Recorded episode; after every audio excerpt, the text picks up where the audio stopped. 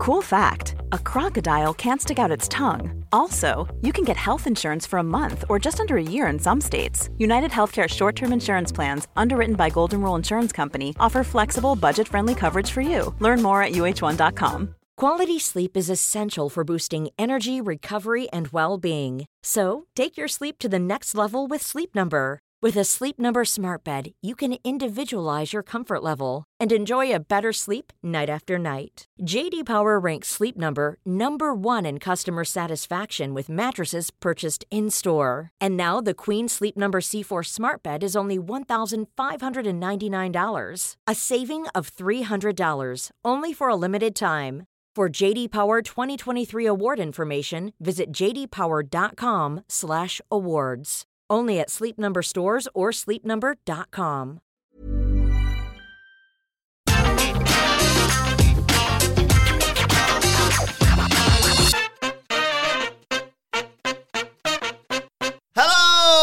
and welcome to the AEW Dynamite preview. I'm Adam Wilborn from What Culture, joined by the Dudley Boys of What Culture, Michael Hamflett and Michael Sidgwick, here to look ahead to tonight's episode of AEW Dynamite. But before we get into it, if you're a fan of this sort of thing, make sure you subscribe to What Culture Wrestling on either iTunes, Spotify, or wherever you get your podcasts from for daily wrestling podcasts, where we not only review AEW Dynamite, but also AEW Rampage, Raw, SmackDown, NXT to but oh, for the time being, uh, pay per views, premium live events. We have interviews, roundtable discussions, and a roundup of the week complete with a bloody good quiz, of course, on Wrestle Culture. As I said, they're joined by Hamflett and Sidge. Look ahead to Dynamite tonight and Sidge all the fallout from Grand Slam. Yeah, absolutely. I'm looking forward to the show without having that feeling that I had around this time last year, yet again, or maybe a couple of months before, where I just lived and died with this promotion.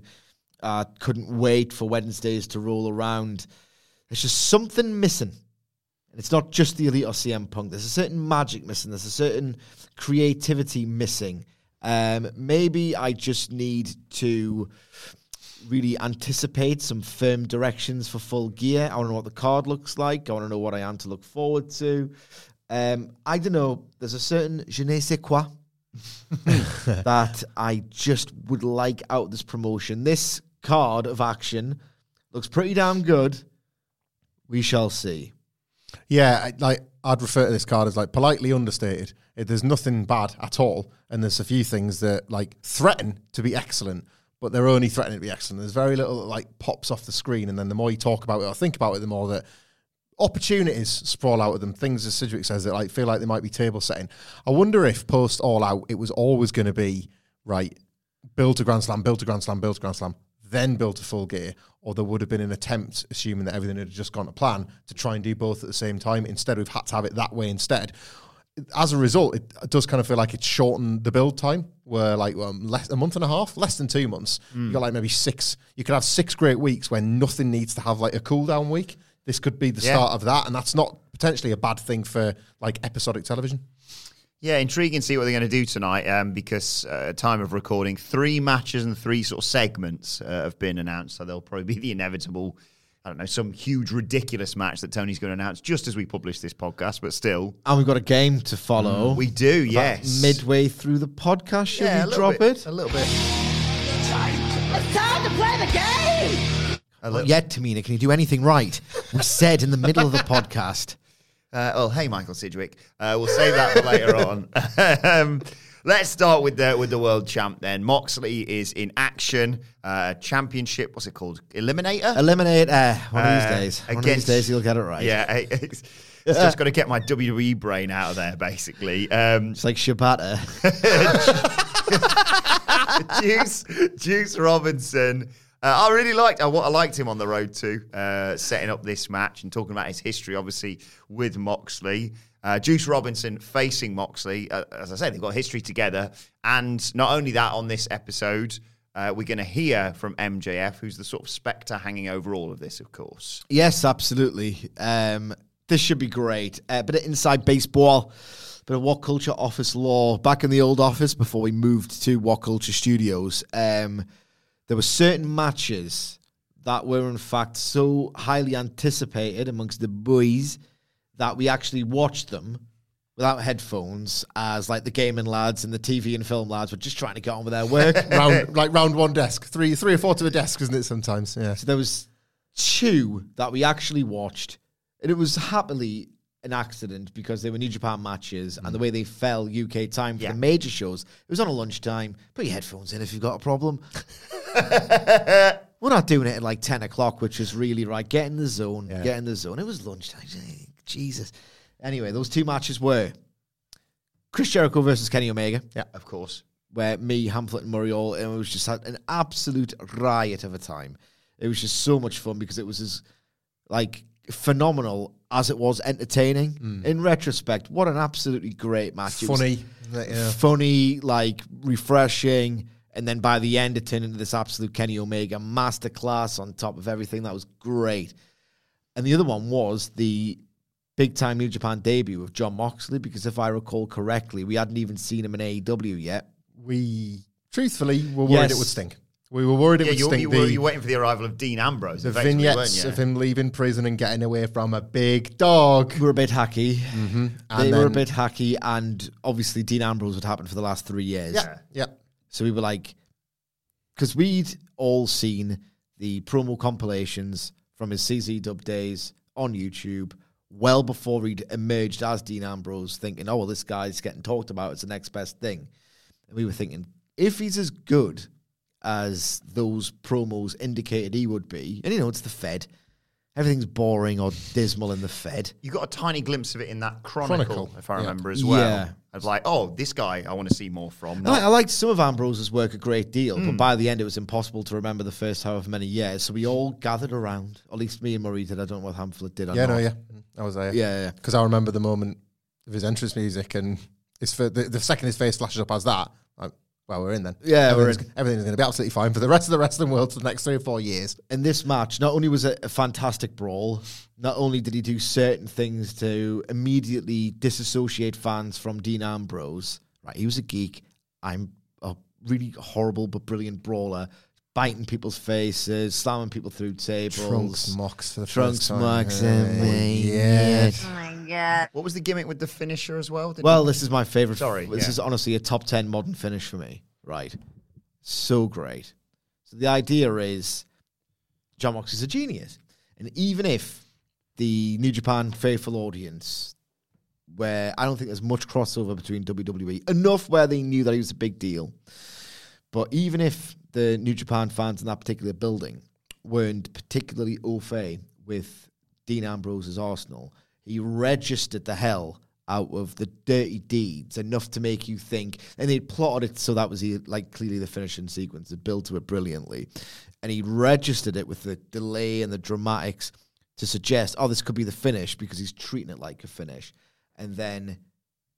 Juice Robinson, who was awesome in that match as well, such a great, gutsy, spirited babyface, um, kicked out of what was either known to be his finish or what could be inferred as his Yes. finish. And he just picked him back up and just dropped him right on his fucking head. and it was great because it was not only here's me, a much better version of Dean Ambrose called Jon Moxley that I'm going to symbolize by doing a much grosser, nastier pro wrestling version The of sport Death Rider. the Death Rider, a head spiker of a finish, the kind of thing that I couldn't do in WWE. So that was a perfect illustration of I'm a different goddamn animal. But also, he puts Robinson over by allowing him to um, kick out of what was a really over finish. he won the once upon a WWE time. title with that. Yep. With that, with the Dirty Deeds, you know? So clever. I don't think it's going to reach the heights of that match because there was a shock and a special factor around it. It was like falling in love with someone across 20 minutes. It was just awesome. Um, but, you know, they've got great in ring chemistry, they've got history. Um, a lot of AEW fans are knowledgeable about that history, so it should be received as a big deal. Um, despite the Eliminator trappings of it, I just can't see this going any other way, particularly when Moxley needs to be built up to build up uh, MJF, which we'll get to. But I'm expecting a really, really good match. And if you've not really seen much of Juice Robinson, if you're more of an AEW fan than a New Japan fan, but you might have seen him as CJ Parker, this is a completely different pro wrestler. Um, one of the best working punches in the game. Just nothing too flashy, um, but he knows how to goddamn work in the traditional sense of the word. Exudes confidence on that road too. I, I hope really- he talks tonight. Yeah. Yeah, he's kind of an he's an underrated talker, Juice Robinson. So he, he gained raves for certain press conference promos he would cut in New Japan. In fact, en route to winning that United States title, it was all very much built off the fact that for a couple of years he talked this brilliant game. But Gedo's going to Gedo and he'll push somebody exactly when he's ready to push them and not a second sooner. Juice Robinson, I remember, was an example of a guy that sometimes you do sort of have to change plans. And because he didn't, it kind of felt at times like his momentum was stalling in New Japan. In another company that maybe had a little bit more flexibility, he looked like the guy a couple of times in G1s as well, where like he could have broken through had things just been a bit different for him. Um, and I wonder if he'll be, well, he's a wrestler, so of course he'll be thinking about it. Like how, just how well can tonight go? You know, Moxley clearly as like I would assume, is very ready to go to bat for Juice Robinson. He'll remember how important that match was for him and the chemistry. FCW days? Yeah, like the you know sort of for the Juice Robinson to be a guy like Moxley did to leave that system to bet on himself and to make something of himself outside of WWE and kind of like disprove the narrative that it had to be there if you were going to make it anywhere, that sort of thing. There's just there. Yeah, it's this is what I would like. This is nice law for those that give a toss about it, and a very good match on its own steam for those that don't. Um, Juice Robinson also this year turned heel and joined Bullet Club. Now that could mean nothing, or it could mean something. Bullet Club and not, especially not in New Japan at this point. The concern that they were several years ago, it doesn't represent what it once did. They're still splintered across Impact though, so the the idea is that Bullet Club can tell you that they're taking over wrestling, even if it doesn't always feel like it. If Adam Cole, let's say, was healthy, then he would be somebody that you would absolutely be thinking about at the moment. To, should Jon Moxley should be looking over his shoulder if Jay White was perhaps more present, and so on and so on and so on uh, like we were talking about this in the office. I'm really struggling unless it's MJF to think of a Jon Moxley full gear opponent. And if this Juice Robinson thing on paper looks like a nice booking, but in fact opens a little forbidden door to Bullet Club, as Jon Moxley has always been that guy, then maybe there's something to that as well. I'm hmm. cu- it could just be a one and done, but like maybe there's an angle to this as well. Maybe there's something more interesting that we're not yet seeing about this booking. A proper Tony Khan move where he shows you one cool match, but you haven't thought about the, the other ramifications. Well, it's funny because you go from Juice to Hangman Page, and there's the Adam Cole Yeah. association with each of those things. Yeah, that's a good point. Um, in terms of MJF Hamlet, I think they're in the home of cheesesteaks, Philly, tonight. What's he going to have to say for himself? Um, much of what we've been getting out of him lately, I think he's, as you would have expected, uh, like just an elite tier pro wrestler already. So he's figured out how to measure the babyface chance versus the heel shtick versus the heel um, demeanor and the match he's building with Jon Moxley. It would seem. So more of that. I think a little bit of the. I'm. I really don't want yet MJF versus Moxley. So I'm finding it difficult to think of who, like MJF last week with Wheeler Yuta, right? Obviously, he just completely, Yuta was sent out there to die. But even that was tethered to Moxley because Yuta's in Blackpool Combat Club. Yeah. And they might, I would assume, I know MJF doesn't work regularly, but they might well do that TV match or at very least set up a situation where MJF bludgeons in with a dynamite diamond ring as a point to say, oh, look, it's really cool when you bleed together, isn't it, Moxley? Well, I'll bleed with you at full gear and I'll take a title off you, whatever. Um, but I, because just subjectively, I don't massively want that. I'm struggling to see who else he starts fighting fires with. It just feels like it is him and Mox. It feels like that's everything they've set in place. And I wish it was happening without a belt. I would have been bang like Yeah. I mean, if Danielson had won last week and we're like, right now, the way is clear. Let's get to MJF Moxley. Let's go. And it's a huge win for MJF. Massive feather in his cap at a pay per view. The whole deal. If he's fighting for the title, whilst like if he's building up a feud against the champion, whilst also holding the chip in his hand, that's more of a shock moment than a I'll see at the pay per view.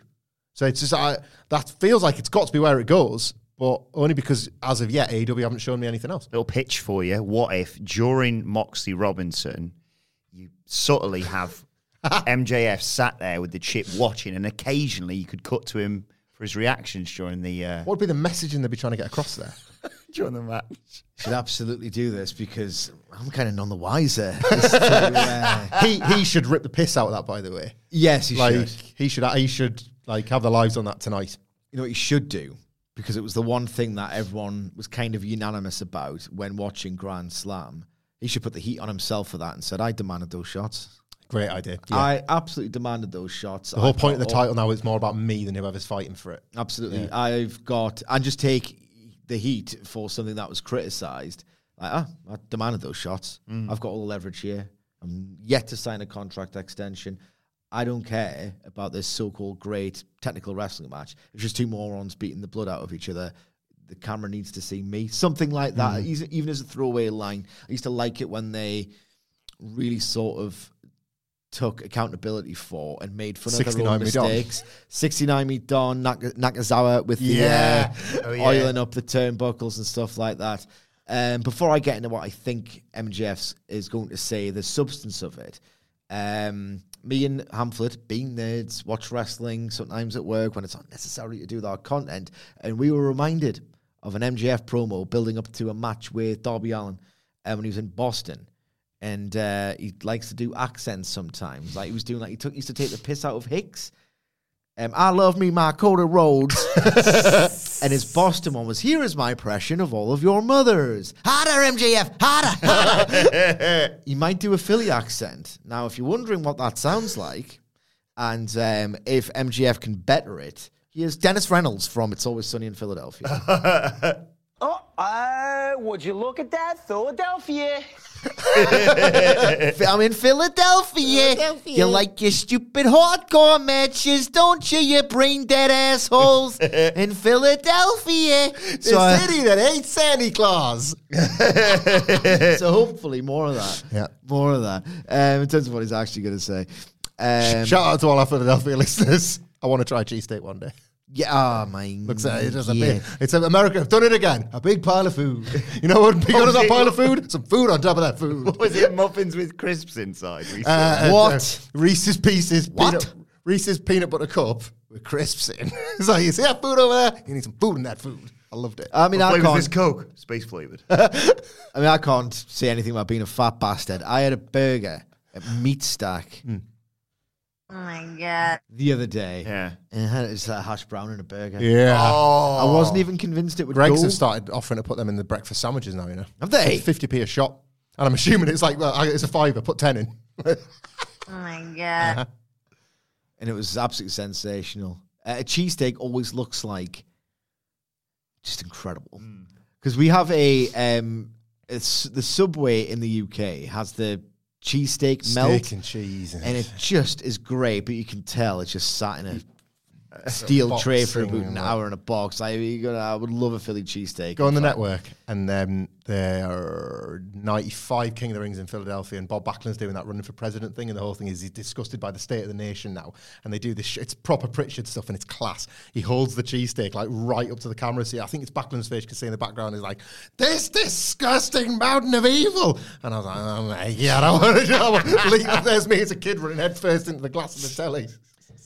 So I don't know what MJF's going to say. I've got no idea what he's going to say because it's one of those things where we like to preview the uh, the. Uh, funnily enough, it's, the AW Dynamite preview, so we do like to discuss the perspective quality of the match or the story beats we're going to see unfold. But it's MJF cutting a promo. He wrong foots you every time.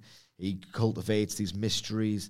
Um, there's an uncertainty around everything he does generally because of his manipulator shtick. But this has been um, intensified now that he's playing with the contract status, the potential to cash in.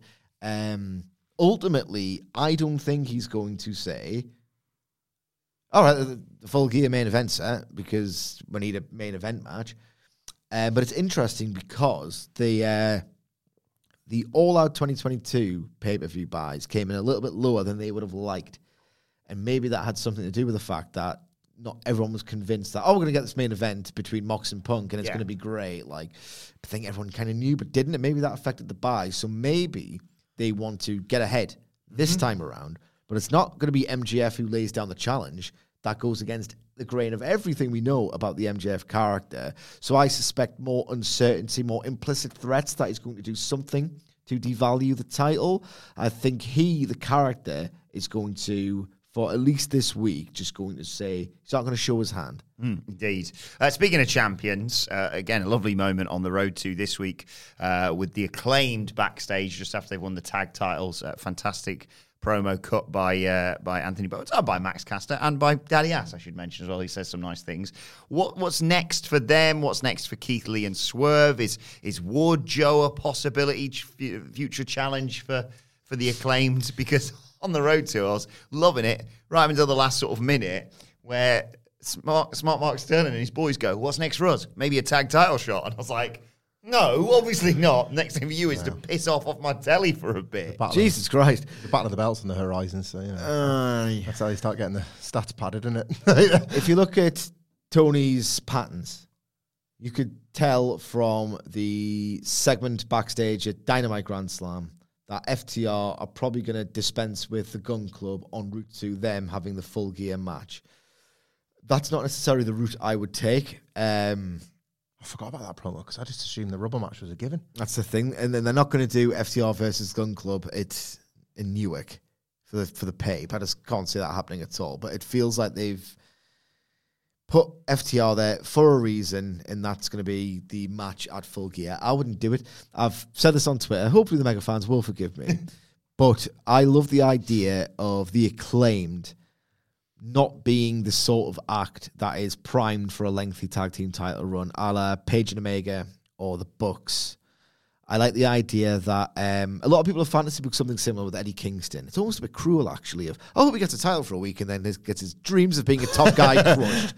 So I don't think he wants to be, you know, the, the Mick Foley guy. He wants to be a pillar. God damn it. Um, but anyway, so I think if you were transpose that sort of fan sentiment, it really matches with the acclaimed. Are they just were they just so over in one building?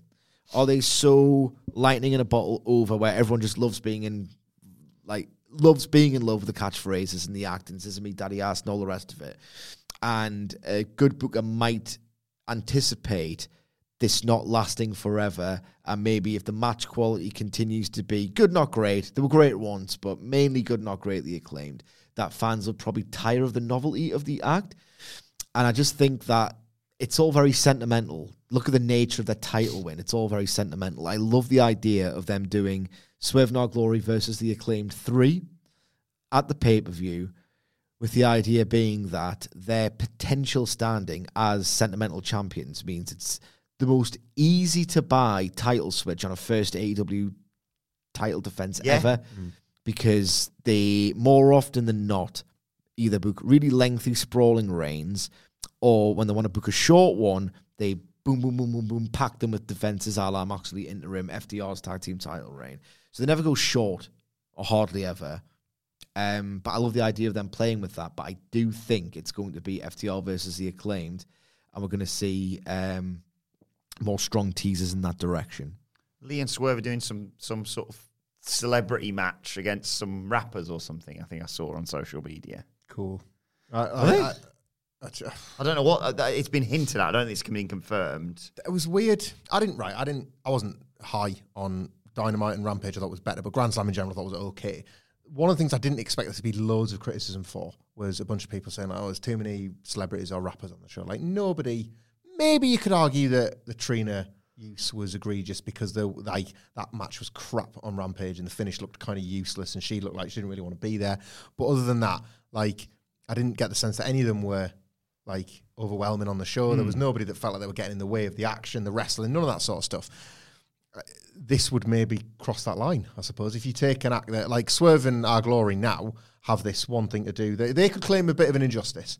Like Billy Gunn Yeah. hitting a famouser on the outside, that's reason for them to very quickly work their way back into getting a rematch. We know that um, at least at least for the Rampage sake with Kingston and Guevara, there was this, right, the referees are going to be scrutinised. So that's an easy thing to go back to. So, you know what? They are being scrutinised. We've had another look at the tape. That's not on. You're going to have to have a rematch. And who are the acclaimed as babyfaces to say no to that and yada, yada. So if Swerve In Our Glory aren't pursuing that, like, it's a, a terrible look on them. It's a really, like, we said this back when Jon Moxley was screwed by Kenny Omega. Like, he has to be zeroed in on getting the AW title at the earliest opportunity because that's what, like, ex champions should be doing. Yeah. And I know Swerve In Our Glory are closer to heels than baby faces right now, but Keith Lee especially. Like, I know Swerve, well, Swerve as well because he's a cynical prick heel. But both of them, for very different reasons, should be saying, now, hang on, there's a decider in this and not farting around. So I don't hmm. know what there is to that, but hopefully not a lot. Is there a bit of pressure on AEW tonight with regards? Me and Sid discussed this on the, the Rampage review regarding this new.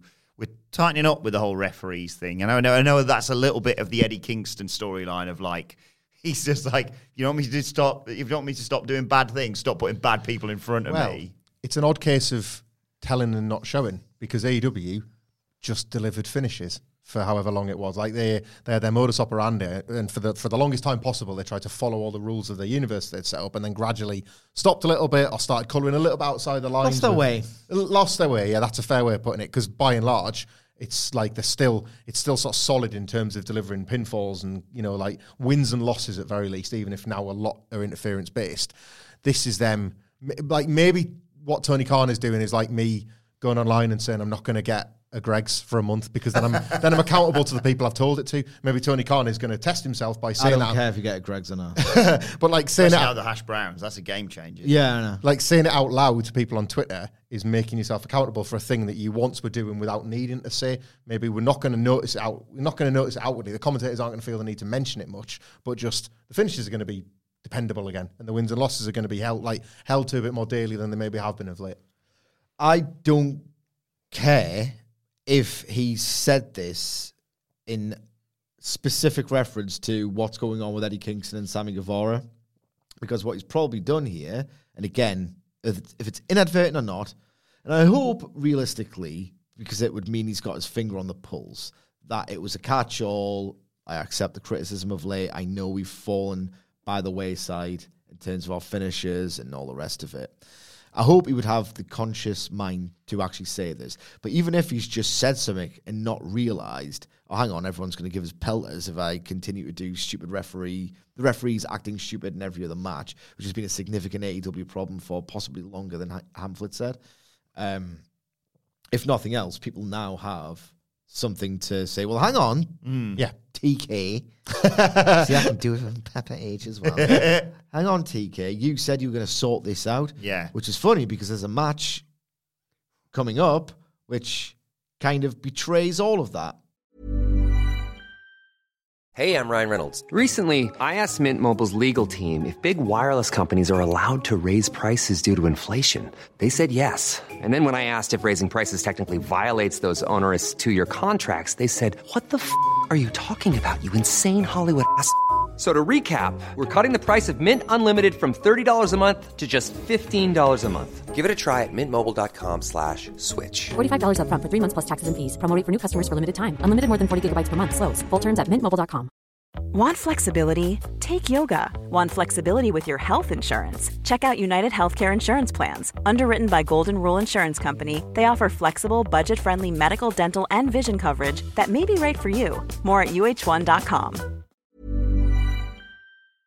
Before we go any further, though, this podcast is brought to you by Rocket Money. Do you ever feel like money is just flying out of your account and you've got no idea where it's going? Well, it's all those subscriptions. I mean, think about it between streaming services, fitness apps, delivery services, it is endless. I'm guilty of this, so I used Rocket Money to help me find out what subscriptions I'm actually spending money on, and it was more shocking than a wrestling betrayal. You see, Rocket Money is a personal finance app that finds and cancels your unwanted subscriptions, monitors your spending, and helps lower your bills. Rocket Money has over 5 million users and has helped save its members an average of $720 a year with over $500 million in cancelled subscriptions. So stop wasting money on things you don't use. Cancel your unwanted subscriptions by going to rocketmoney.com slash wrestling. That's rocketmoney.com slash wrestling. rocketmoney.com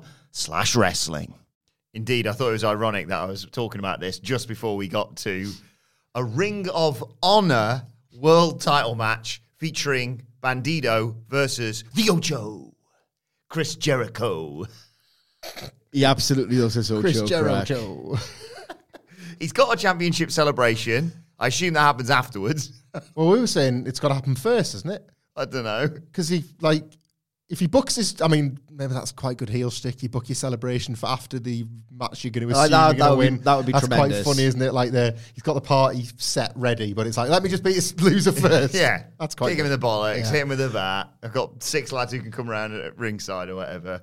I certainly think that in fiction and all the rest of it, and wrestling is certainly included in that, rules are meant to be broken, but you adhere to the rules very, very strictly for much of the time so that when you break it, it resonates as a Yes. shock and a transgression, and you might finally think that, oh, this faction's really intimidating because, and they're really, they're rogues and they're violent guys because they've done a brawl in the post match, as opposed to this happens every fucking week. Bullet Club in New Japan, their origins there. Yeah, it's like, yeah, whoa, whoa, whoa, this doesn't happen here. Yeah, I'd like to re-establish that as a thing. Like the inner circle did feel so much like these dickhead transgressors who shouldn't be doing this because on every show so far, because this is before we got to episodic TV, that oh you were promised clean finishes and all the rest of it. They felt like a real heel gang at first. They were great.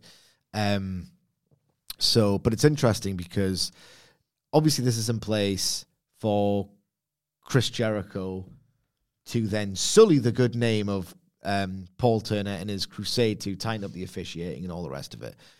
Um, this kind of only works if you have the officiating done really well for three months across the board, and then one person, one talent, one heel can then start to break the rules, and he becomes a transgressor. He becomes someone who ruins your fun um, for a while. So it's very interesting that they're doing these two things at the same time. I know that Tony Khan isn't an idiot. I even during a bad year for him, which is still a great year for most of the bookers, but a bad year for him, there's still so much of let it play out. Oh, it played out brilliantly, actually. I'll be having that.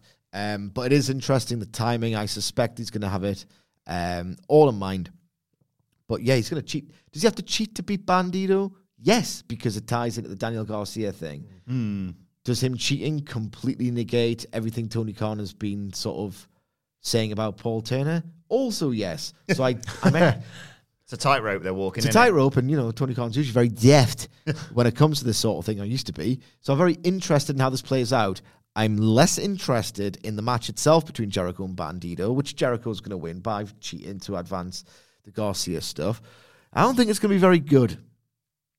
I honestly think that Bandito and Jericho, it just screams wavelength chemistry issues from me. Usually a match graphic where you've got an incredible wrestling legend on great form versus one of the world's best super workers on the fringe. Usually you think Oh my god. that's going to be absolutely Sting and Will awesome. Ospreay on Rampage. Well, Yeah. or something like what they could do theoretically. Like, This feels like the worst version of two incredible worlds colliding. I just I can f- smell the chemistry issues from a million miles away. That might be completely unfounded. Honestly, that might be incredibly dis- disrespectful to Chris Jericho, who's had an absolutely awesome year. Something about this match, I just can't see it working, and I maybe it's just my ingrained cynicism. Maybe it's the fact that they are they work so differently and it's going to be hard to establish chemistry over a series of matches, which we know this won't turn into.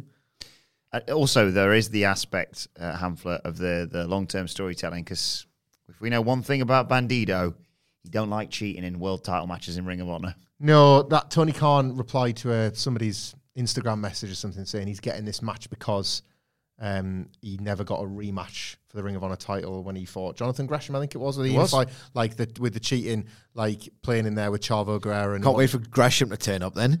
Oh god! If, that, if, if that's the rule, like Bulldog in '99. Where's my title shot? Where's my title Throws a pin shot? at Tony Khan. He's forgotten. Who are you? God, no, they um, I, I'm oddly because we talked about this a little bit. The, the what's ROH? Oh, he's there already. the graphic drop. It was funny, by the way, when he was like, is the person in his corner went, there you go. And he went, well, stop that. Yeah, no, it's not. No, it's not honourable. It's not honourable. It's a Ring of Honor. Yeah, we had the same feeling off this match. Like the the graphic dropped over the weekend, and like they're great. Normally, the AW Dynamite graphic drops are awesome. And then I was reading like quite a lot of positivity, and I just I wasn't on the bandwagon. I wasn't feeling it. I wasn't gonna like do a retweet and like throw in some thoughts. And it's just like, oh, well, I don't have a great feeling about it. But Jericho's had a good year of proving you wrong. I wasn't mega mega high on the match like going into it last week, and I loved it. I, I like I love the match with Claudio. So who knows? Um, and styles clashes can sometimes work wonderfully, etc. The way you put in the celebration, I think, could be interesting.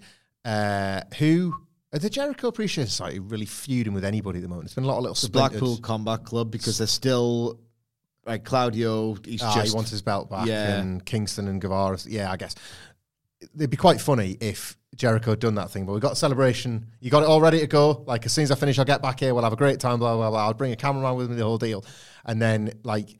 Either at some like the match is happening or whatever, the Blackpool Combat Club get into a massive fight with Jericho Appreciation Society while he's gone, and he has to go to the back with the cameraman, and they mirror the celebration of him with the world title, where there's nobody there for him. Yeah. so he's Little got guy in here. There's a little yeah, guy li- in here. Little guy in here, and that little guy's Danny Garcia. No, like the, but like there's there's nobody around. He's having to do that again, where he's riffing on the bubbly and all the rest of it, and it's just yet again world champion Chris Jericho's been hung out to dry in his big celebration, and there's nothing there because of Blackpool Combat. Plus, Jericho can then book himself in about four different title matches. where You he's can slagging people off he walks past like he did last time. twelve different. that was so wonderfully cool. Sky, yeah, yeah, Scorpio yeah. Sky. yeah, the foreshadowing and that was just beautiful.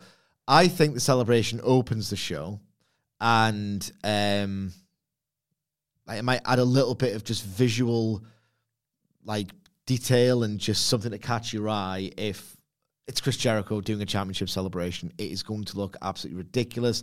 There'll be gifts. There'll be like little little dinosaurs hopping around out there, just like stupid bollocks like mascots and banners. If the match plays out against this ridiculous backdrop, ordered to be set up by this ridiculous sports entertainer, and it's like the contrast between what we know of the classic Ring of Honor title matches with those dark lights and those really bouncy rings and the technical virtuosity. And then you've got like just Jericho being a clown in front of a banner and some cake doing an ROH title match like this. I think that contrast could be exceptional.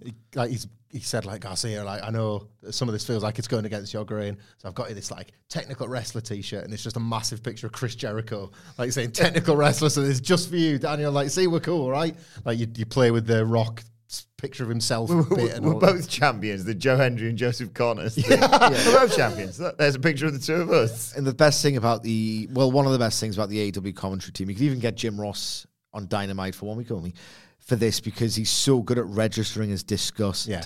With the idea being that this is stupider than even Vince would dress a title match. And it's happening at Ring of Honor. What a disgrace. What would um, Jim Ross say at the opening of the show? That's all I'm thinking about. Well, if I'm th- uh, ordering the show, Er, boom, let's go awake now, flash of light, and then like, you got the intro, and then he's you got the pyro. Is it now? You know what I mean? I become a Judas in my mind, a Judas in my likes. Uh, any other? Any? I mean, obviously, it's going to be Yeah, the about celebration. Yeah, it's obviously going to be about the awkwardness of Daniel Garcia's had something he wants to say for over a week now, or, or at least a week, uh, and it's going to be all about that. Could have just texted him on uh, Thursday. but that's bloody wrestling for you, isn't it? Garcia, I think, will uh, be. They're going to set up a pure title match for Garcia at Battle of the Belts, which Andy Murray tells me has been moved to like a Rampage night rather than probably because they're scared of going head to head with Extreme Rules. But it was going to be on the Saturday night, and now it's going to. Moriarty they've built for Garcia. Yeah. They may have Stokely mentioned that the other week. So yeah. firm uh, Jericho Preacher is like I know it's a bit weird because the heels, but like just overlaps of maybe like something to do with Garcia where you you're able to separate him from the nonsense a little bit, and he can say what he's actually quite keen to deal with this and whatnot. It's Jericho and Stokely as well potentially going head to head promos there. Oh, that'd Yeah. be good. Any other any other picks? I'm just thinking Ring of Honor does lots of like streamers stuff, isn't it? I like the idea of 2.0 just or whatever, you know, Matt and Yeah, and, that's quite uh, and. Angelo. Like they're the ones I'm going to be watching here. I got to be honest. And any other any other things? What was you talking about? The Jericho goat, weren't we before? Yeah, Jericho, just to dampen the fun of my idea that I'm going to be pissed if it doesn't happen now, of Bandido just wrestling in front of banners and mascots and stuff, is they've done this once before, that being um, Chris Jericho holding a title celebration on the same night as work. I think it was the same match as the Scorpio Sky, same night as the, the, the Scorpio Sky match, where this is when Chris Jericho just created a meme by breathing, and he was just so over a little bit of the bubbly.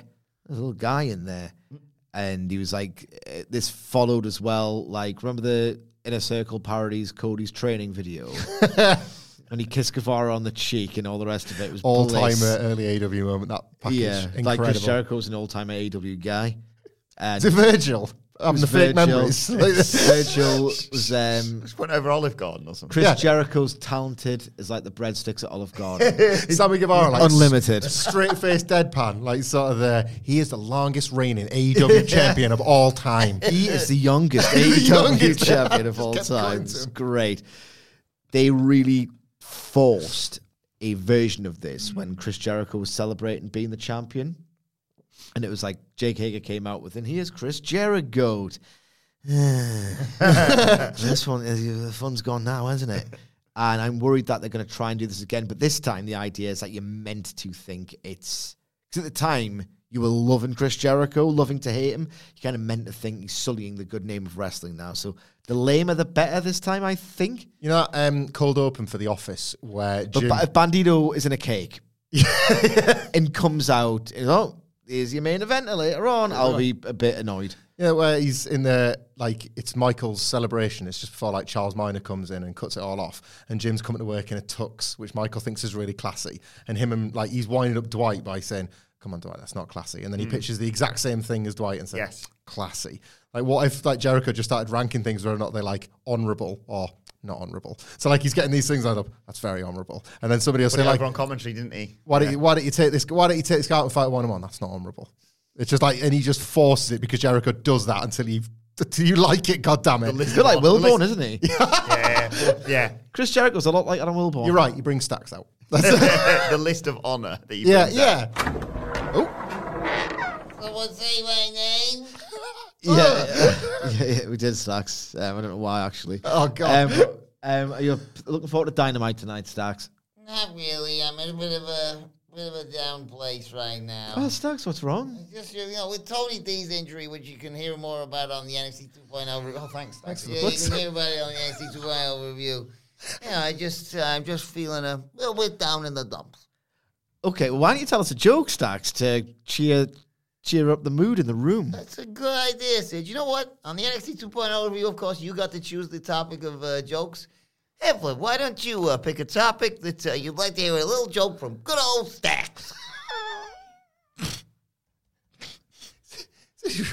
cats and we've just been talking about oh, I'll go with goats, please. Our stacks I consider you one of the goats. I'm assuming there's some not very nice jokes about goats, to be honest, out there. Think, pick a different topic. St- Stacks is can be trusted typically. Okay, I'm saying as he looks into his brain. Yeah, I, I think I, uh, uh, whatever floats your goat, I got something for you here. I told you I could trust him. Oh, no, can't you? Mad how he's chained up so quick as well. I think he just loves jokes that He just loves the banter, doesn't he? Almost like a hound. Uh, hang on. These are all pretty crap uh, that I'm thinking of. That's normally coming- that's, that's coming from you. Stacks, Normally yeah. that's such a high standard. Uh, okay, I'm gonna you go. with- no, I didn't. Uh, barring ones. I don't guess a sheep that bars. I don't think so. I can buy, buy they go. What's wrong with Stacks? what is going on with Stacks? Will, What what's is going on? what with- is uh? I'll tell you why. I got a joke for you. I got a joke for you now. Okay. Other than, of course, NXT 2.0, and you know what? AEW Dynamite, I'm gonna put over the competition here, even though it's not that competition anymore. And, you know, we were just developmental, so you didn't really beat anything actually on the Wednesday night wars. Cole Carter looked good in that Battle Royal on Rampage. Eh, he looked okay. And thought he was dead, to be honest. what is a goat's favorite TV show? I can work this out, Stacks, actually, because they're usually based on puns. Indeed. Um, what rhymes with goat? I know that's all. the love goes. Love goat. Probably better than what I was thinking of. America's Goat Talent.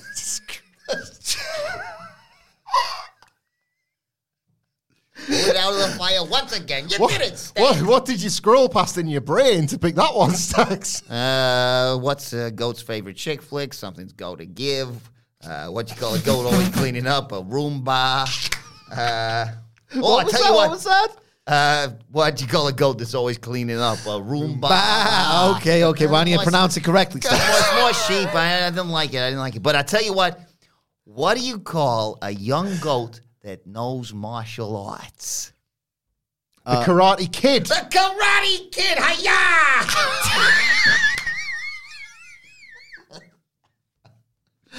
Uh, bye, Stacks. Nice when he pops in, isn't it? It is, yeah. I, mean, I think we cheered him up. Yeah. Not the other way around this time because he was sounding He pretty finished low. Steph as he left there, yeah. Yeah. Uh, Jungle Boy.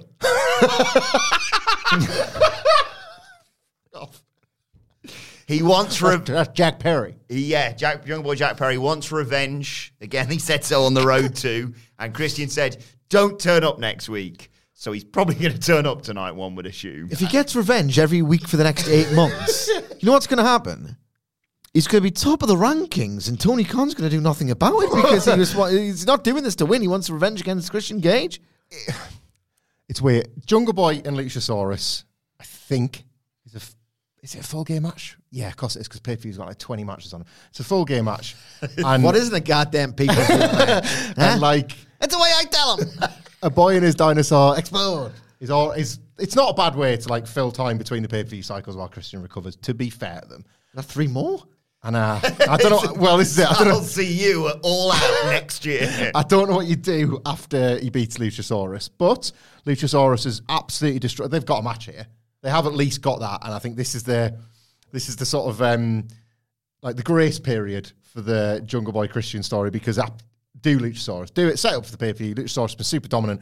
Just he- like he's a dinosaur. That's ridiculous now that he's a heel monster. I He's know, just, it just doesn't he's work for just me at all. massive. That's what he is. He's massive, and Jungle Boy is little. And sometimes the old things still work in wrestling. How can Jungle Boy beat Luchasaurus? Because he's dead hard and massive. You're gonna have to scale back the dinosaur stuff. That's like, the thing. You I might, really even have t- to. I might even take the, the mask off. Maybe, actually. maybe. It's just too. 'Cause silly. My otherwise- name is Lou Luchasaurus. and I hail from New Jersey, and let me tell you about a pay per view that's there. I Fixed it. kind of need Luchasaurus to not have turned heel ever. It isn't working for me at all. He's uh, he's Ricky Steamboat in that. Ricky Steamboat was In so that good at he's a baby face that you just would never turn him. Why would you bother? Yeah, yeah, yeah. I I don't think Luchasaurus is good as Ricky Steamboat, right? Not that high on all of it. But my God, on WrestleJoy, it's like. it's,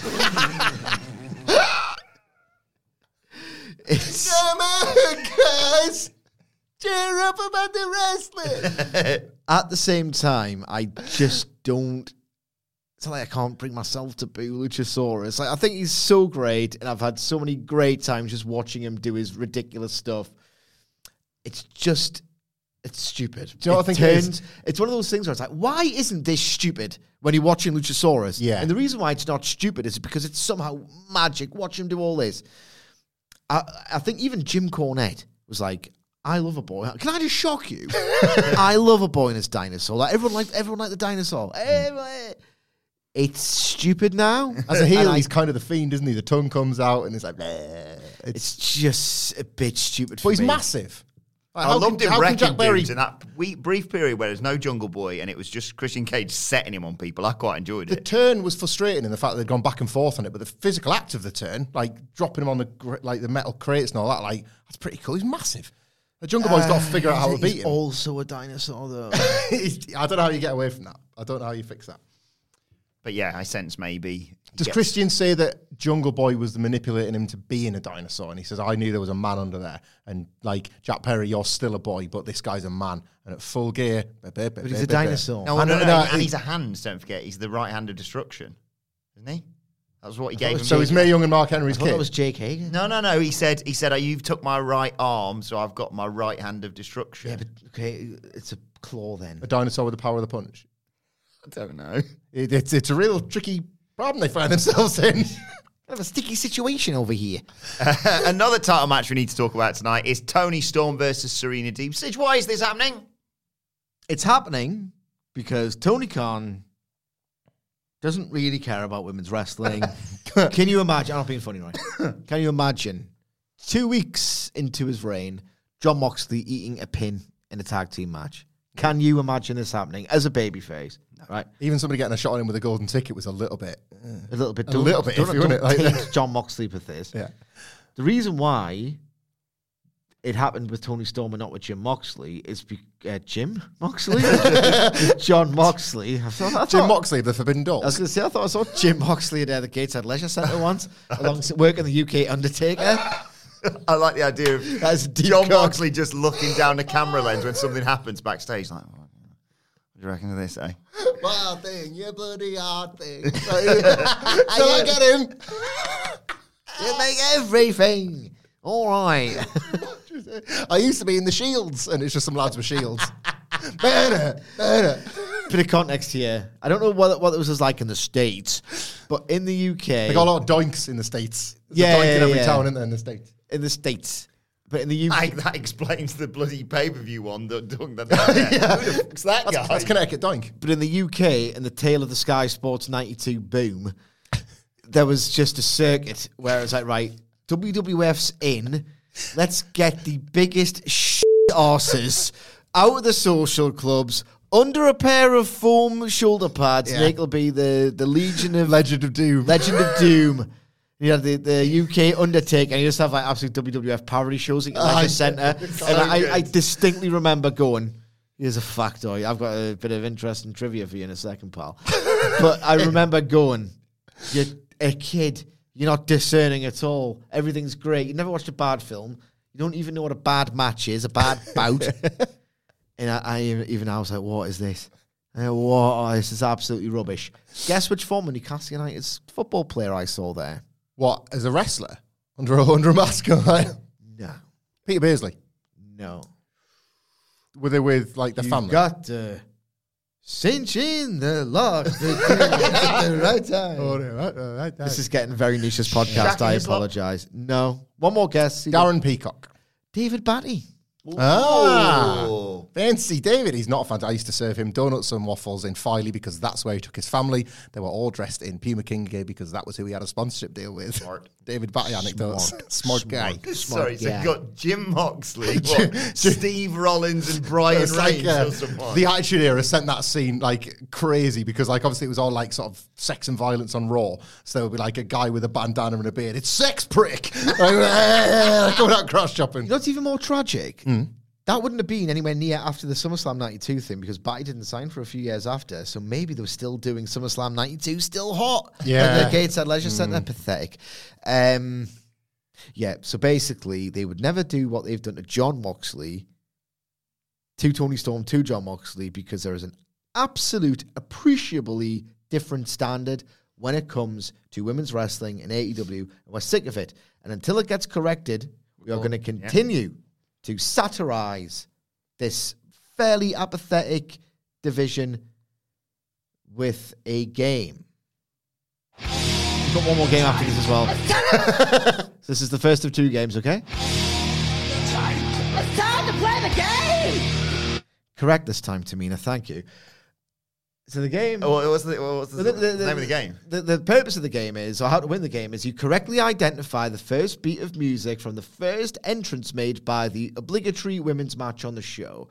It was a bit of a little joke. So the idea behind it was to guess the minute, an hour, and second of virtually every single week because they were always thrown in the penultimate slot. Mm-hmm. And the name of the game, of course, is well, this is ladies' night. I'm thinking late. Before we go, the curator of the standings of Ladies' Night has written a great tweet and even done some statistician work Yeah. to underscore yet again why we need to keep doing this until it changes. Yes, this despite the fact he's been travelling. He went to Grand Slam, did Adam Blair at Adam Wilton 4 on Twitter. Uh, the results last week, by the way. Uh, Daddy Hamflett winning, uh, taking him to 4 and, sorry, no, 2 and 7 in uh, his guesses. Sidge is on 4 and 7. I'm uh, all levels, 6 Four. each. Yeah, so two I'm correct, kidding, I'm two correct kidding. from Hamflett, four correct from Sidge, six correct from the King of the Mic. Uh, but Adam Blair also tweeted subsequent to that To call yourself that? it's his description. I'm just, you know, using no, no, not my words. Well, Uh, Stacks is one and one and only. yeah, oh yeah, Stacks is retired 100% undefeated, perfect yeah. record and retired. Yeah. Uh, so Adam Blair, yeah, subsequently tweeted, "Ladies' Nights facts. Since the start of the game, the 22nd of June, uh, there have been 14 Ladies' Nights, and there have only been two matches that went over 10 minutes, uh, and four that haven't been in the penultimate slot. So, yeah, they do send, tend to have them as the penultimate match on the card. The average match length is six minutes and 19 seconds. only 19 women have been featured in these matches." Six minute average. This two hour long show. Some damning numbers, like the 19 as well, considering that one of the biggest criticisms levied against AEW this year is that there are so many wrestlers that nobody is getting focus. They almost have the opposite problem in the women's division, like 19 women on a rotation, and yet almost none of them are in angles and stories either. Yeah. That's like, if there was that many men, you'd be like, well, there must be some awesome focused storylines going on to use that few people. Yeah. So Serena, Serena Deeb's facing Toni Storm because Serena Deeb pinned her, and she's clearly which would not- never happen to Jim. Yeah, What sucks about this, right, is that this is one of the better looking Yeah. women's graphic match drops all year. Yeah. This should be a very, very good, technically accomplished match with like two women with really complementary styles and a baby face in particular who can really sort of soar by escaping that which Serena Deeb does, which is just really vicious looking submission work. Um, so it really could be great, but it's just not going to be received with any kind of noise whatsoever. Who's going first? uh, Hamfrey, you one. You can go Well, first. first. Uh, this, unless like we're going to get some mad surprise on Twitter this afternoon, this feels like a more traditional dynamite in terms of the card layout. So I'll go one nineteen and five seconds. Nineteen and five seconds. I want to go a little bit later I was that. going last, don't I? Yeah, do you want you got, you got, you go second. you said it now. Uh, because I was going to. Plant, planting the seeds for if and when he is defeated by a mere minute. Yes. Uh, I uh, I think you're quite right. I think you're going to open with Jericho Sturf, whether that be the title match, then the celebration. So celebration. basically, boom, let's go, week nine, nine, you know what that means, and then the Jericho stuff. Can't- sorry, just to clarify before we start, there is at least another woman's segment on this show. yes, Arguably one of the headline things based on the numbers she gets. We're not counting her music. no, Okay. because that's not a match. If they have two, Yeah. two top, we we, we retire the it. gimmick the day that they they have actually two matches Yeah. on this. Fair enough. Uh, I think Saraya may well be the top of the hour, though. Hmm. I wouldn't be surprised by that, considering what you pointed out in terms of her numbers, and we'll talk about her in a second. Um, so I think, or you know, you have that, but I think you're probably going to have back-to-back title matches in terms of well, champions matches. I mean, Juice Robinson main event, but you pointed out Moxley. You've, you've been always right on this. Moxley does not have long title matches. Uh, or long matches really in AEW, so I'm going to go. Basically, his longest match is the average length of a Raw match. but Papa H is still good. 121. I'm sorry. Yeah, actually, I'm not. 121 36. I'm going to go with 121. Because I reckon, yeah. 21, 36. Yeah, and then there might be some shenanigans maybe with Britt Baker as well. Involved in all this. One. And Saraya, no, no, no. Ah, what am I talking I about? feel Yeah. like I know how that's going, yeah. I'm going to go 1, 22. No, no, no. A little bit harder. 120. no, I'm, I'm, I'm now, aren't I? Because uh, you've got there before Go me. put it I'm in the first hour. I'm going for. I'm, I'm. I'm going to now. Otherwise, I'd look like the dickhead, wouldn't I? For going Gonna two bloody minutes have to now. I bloody have to now. Um, I'm going to go for no hours. This is Serena Deeb's not going to get absolutely banded off the face of the earth here. No, one hour, twenty-four minutes, and five seconds. Right? Got a tight window. You got a tight window. Tight window this week. I thought you could do back to back if they put the women's match in the first hour. Oh, yeah? Mm. We all agree though. Toni Storm wins. We're talking about Saraya next. Toni Storm wins though. Yeah. Yeah. Yeah, indubitably. Indubitably. uh, yes, Saraya's going to be on, and uh, we, we all agreed she's going to be a bit of a jam- game changer for AEW. Hope so. Potentially. Um, yeah, it remains Like probably wrestle, the, etc., etc. the biggest strike yet if she isn't and she can go. If we're like, if, you know, based on what the commentators were saying and the very speculation that at some point down the line you're going to get her as a full time or as good as a full time wrestler, absolutely. And it's not just because of her in ring, which is good, but there might be better on the roster, but it's because she's got a good in ring plus a great star power and loads of inbuilt love, deep, deep love from the fan base, as evidenced by the huge bab and by a number of other things, including the YouTube numbers for comeback, which nearly doubled the next highest thing, which was I think Moxley Danielson. Um, and then there's like there's a couple of other things around the 750,000 mark, and then a huge drop off. Page did uh, Saraya did 1.5 million for the comeback, and you know they lingered on it as well, so it became this great piece of television.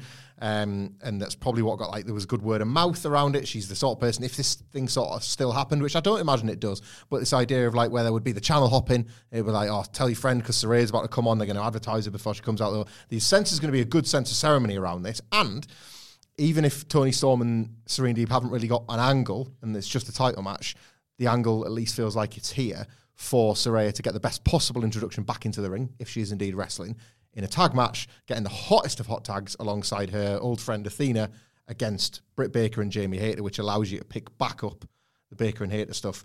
That's probably a pay per view worthy. It's, it's- I know it seems ages away, not having a debut for six weeks, but maybe you play with that. Maybe the heels do something. We saw with Brian Cage and Sting. AEW have proven like sort of quite adept at being able to manage your expectations and then completely confound them. So how they use Page physically, uh, Saraya physically, I don't know, but that tag match feels pay per view worthy. The hot tag of her getting involved physically for the first time in all these years against Britt Baker, a bona fide star, with an angle happening with the heels, feels like something worthy of sticking on full gear. Absolutely. Whenever a wrestler has got an association with a really significant and or long term injury, that body part gets worked the hell over. Take the Danielson route, like batter her, like kind of like batter her in the neck. Safely, obviously. I'm not an Yeah, yeah, idiot. yeah. It's a Oh, word. the um, Owens and Zayn one. Yeah, Yeah, Just yeah. mirror that basically. The idea is you want the answer to the question, but you don't want it answered so resoundingly with like a nice 10 minute showcase match. You want to feel something for this. You want to get anxious over this. Um, like, I think that I don't necessarily, because you, know, you got to protect your back and everything like that. I'm not saying they leak things or they sort of try and create a narrative, but maybe they implicitly try and indicate something in one direction to make the violent swing into the other direction hit home that little bit more. We know that a lot of people were talking about Sting, as Hamflett points out. Um, Danielson, after the um, what's it called, Anarchy in the Arena injury, did the same thing. Batter on neck, make me think she can't be cleared, but at the same time, I'll be in two minds. Oh, she's cleared, but oh, is this going to prevent her from being cleared again? Or should they really be doing this? Best of both worlds is what I'm saying. If you do a big heat angle on her neck, if she's in fact wrestling. Indeed. Uh, but looking forward to hearing from her and, and hearing what she's got, what she's got planned, and like you say, what she's she's capable of doing in the day at AEW. Such potential there. I think that's about it, isn't it? It's time to play the game! Wait a second, another game? We've got another game, guys. At time of recording, and it might be different if I check Twitter, but there's only three matches announced for Dynamite tonight. Off the top of my head, not including a Saturday Night Dynamite special, um, I think the maximum matches Tony Khan has ever promoted for a Dynamite is in fact seven. I believe the minimum he's ever promoted is four Mm, that sounds about right. five, but I'm fairly certain he's done a four before. We've got three. So we know there's at least one match left. And what he tends to do, sneaky little bugger, is put Jay Lethal in the lower th- in the in the in the bottom left hand side match graphic. Oh, Jay Lethal's in action. Oh, why? so basically, the game is. Did it? Did it? Did it? Who's working lethal? It- it- you could do your roster gimmick and your thing, or Oh, you could yeah, uh, come up with it. The thing. Um, I've got an answer for this, and um, it's the guy. And this actually might be quite clever because I think the match will be good. And the guy needs mic time so that he isn't stigmatized as someone who's pretty goddamn terrible on it. I would do Jay Lethal versus Wheeler Yuta. So that Wheeler Yuta is probably going to get beaten by MJF, links to Moxley, gets him over ahead of Moxley, gets a rating, reminds you of how good MJF is because presumably you're paying for him at full gear. Um, so Yuta beats Lethal. And then we are recording this, by the way, at 15.49 UK time, just in case it comes true. Then post match, Yuta gets the mic, isn't interrupted by MJF. God damn it, they don't need a face to face showdown. And nice, short, confident, to the point, I'm going to beat your ass after what happened last week, sort of thing. I mean, that's better than anything I would have had because all I could think of for this was uh, our friend Anthony Ogogo smashing Jay Lethal all over very quickly and getting a nice dynamite win, Oh my god. or Miro's reintroduction as a babyface, uh, or as somebody to be worried about because he's been an unfortunate, not victim, but like kind of an unfortunate byproduct of the various confusion around the house of Black. Like, what's going on with Miro? And this would tell you straight away, well, whatever Miro wants is what's going on. I think Miro's, yeah, he needs that because the tease the Wardlow thing happening at full gear. Mm. Get on that. Do you want to, for, for my picture, we do the, the random roster generator? I have the AEW roster open in front of me right now. Sidge, you tell me when to stop, and then Hamflett, you pick a number between one and four. Stop. Four. Well, there could have been some interesting picks there, but uh, good job you picked four. That's all I'll say. Who's did it? Did it? Did it? Is working lethal. Well, I think you know the guy. He is Van Halen. it's Danhausen. If you pick one or two, that could have been Punk or Colt Cabana. Oh yeah. So, Colten Gunn would have been number three, by the way. Um, but what, yeah, what a row on the roster page that is. You know when they would make like the Survivor Series teams. I hope I always look at this and think these are the tables that they sit at. Yeah. like at catering. Right, you're all together. You four have to sit together. Punk loved Danhausen, didn't he? He still does, huh? Yeah. Well, he probably doesn't like anything to do with it anymore. But now he's like he's an endorser of Yeah. Danhausen. I don't know which table I want to sit at the most. I'm just looking through this now. On that one. Uh, I'm not sitting at that one.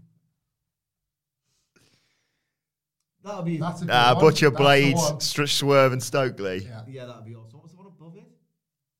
Sting, Sonny Kiss, Sonjay Dutt, and Spears' band. Uh, Yeah.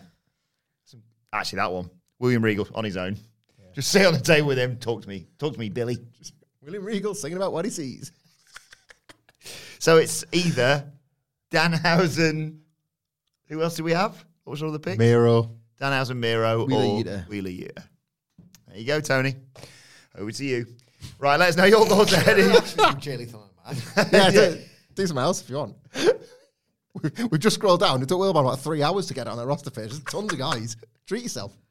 Uh, right, uh, let us know your thoughts ahead of AEW Dynamite tonight on Twitter at What Culture WWE. Uh, watch there. You can follow all three of us. You can follow Michael Hamflett at Michael Hamflett. Follow Michael Sidgwick at M. Sidgwick. Uh, follow me at Adam Wilborn. Uh, follow us all at What Culture WWE, as I said. And uh, as Stacks mentioned earlier, make sure you subscribe to What Culture Wrestling wherever you get your podcasts from. For daily wrestling podcast, the NXT You Bet uh, review is available right now. And our review of this show will drop into your feed tomorrow as soon as it is released. But for now, this has been the AEW Dynamite preview. My thanks to the Dudley Boys. Thank you for joining us, and we will see you soon.